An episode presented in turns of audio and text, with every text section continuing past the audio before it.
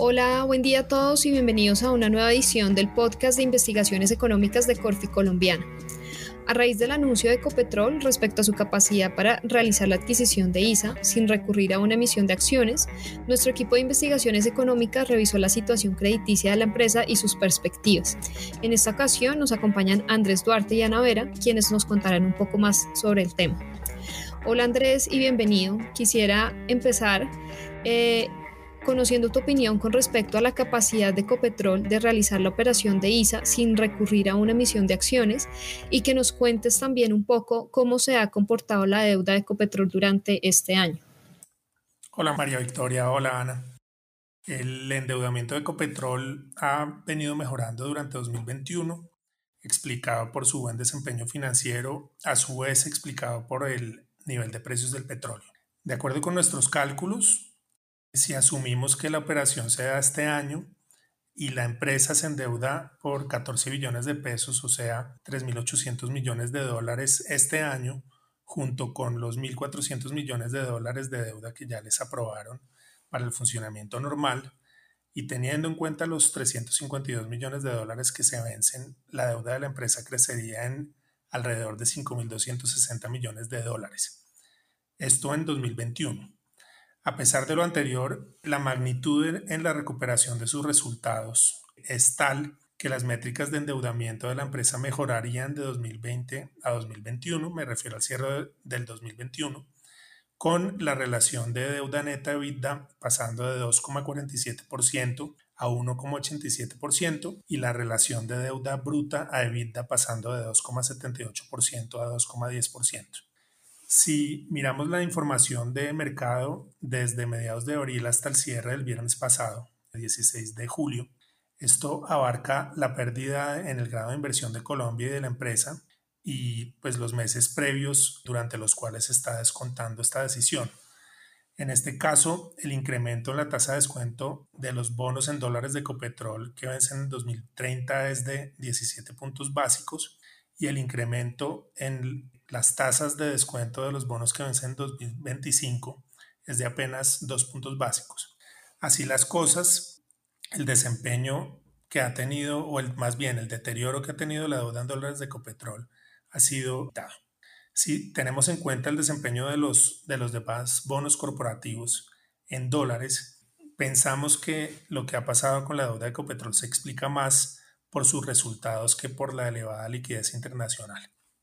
Gracias Andrés. Aprovecho para darle la bienvenida a Ana y para preguntarte si el buen comportamiento del endeudamiento en dólares de Ecopetrol es similar al de los demás bonos corporativos colombianos o al de la deuda soberana en dólares. Hola María Victoria, Andrés, un gusto estar con ustedes el día de hoy y pues un saludo también a nuestros oyentes. Eh, antes de responderte esta pregunta me gustaría pues también contarles algo bien importante y es que la mayor parte de las emisiones corporativas en dólares vienen del sector financiero y energético no petrolero. En general, pues lo que nosotros hemos visto es que antes de la pérdida de calificación de grado de inversión de Colombia, las emisiones de deuda corporativa de estos emisores ya habían descontado eh, pues un poco eh, esta rebaja de calificación y el deterioro se dio a partir de marzo más o menos para tener una idea, cuando uno mira el desempeño de los títulos de 10 años, eh, lo que mostró fue un incremento de tasa cercano a 75 puntos básicos y esto pues da eh, unas desvalorizaciones. Sin embargo, una vez se materializó el anuncio de rebaja de parte de Standard Poor's y también de Fish Ratings, lo que hemos visto es estabilidad y no se han dado unos cambios grandes eh, respecto, digamos, al comportamiento de los bonos. Eh, en general los otros emisores han tenido un peor desempeño cuando se comparan con Ecopetrol, pero lo que nosotros estamos viendo es que hay una situación holgada de liquidez internacional, los bancos centrales vienen haciendo varios programas de compras de bonos y apoyos de liquidez que vienen favoreciendo mucho a los emisores internacionales y por eso pues en general no hay unas desvalorizaciones en la deuda corporativa en dólares.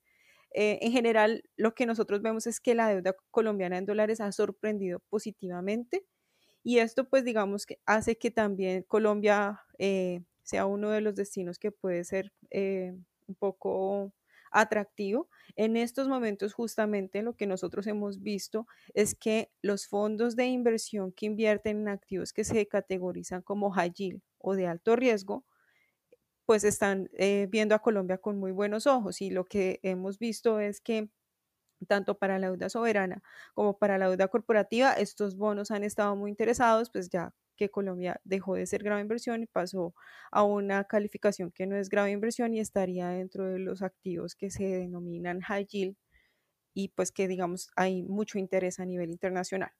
Gracias, Ana. Andrés, y ya para terminar, ¿esperas que el buen desempeño de la deuda de Ecopetrol se mantenga en lo que resta de este año? Sí, nosotros estamos esperando cierta estabilización en los precios del petróleo. No esperamos que continúe subiendo. A pesar de esto, con el nivel de precios actual, inclusive un poquito más abajo, el desempeño financiero en 2021 y 2022 va a ser bastante bueno y con esto las métricas de endeudamiento de la empresa deberían continuar mejorando. Adicionalmente e idealmente, la cotización de la acción también debería mejorar teniendo en cuenta esta mejora en los resultados. Bueno, Andrés y Ana, muchas gracias por acompañarnos el día de hoy y a nuestra audiencia también gracias por escuchar este nuevo episodio.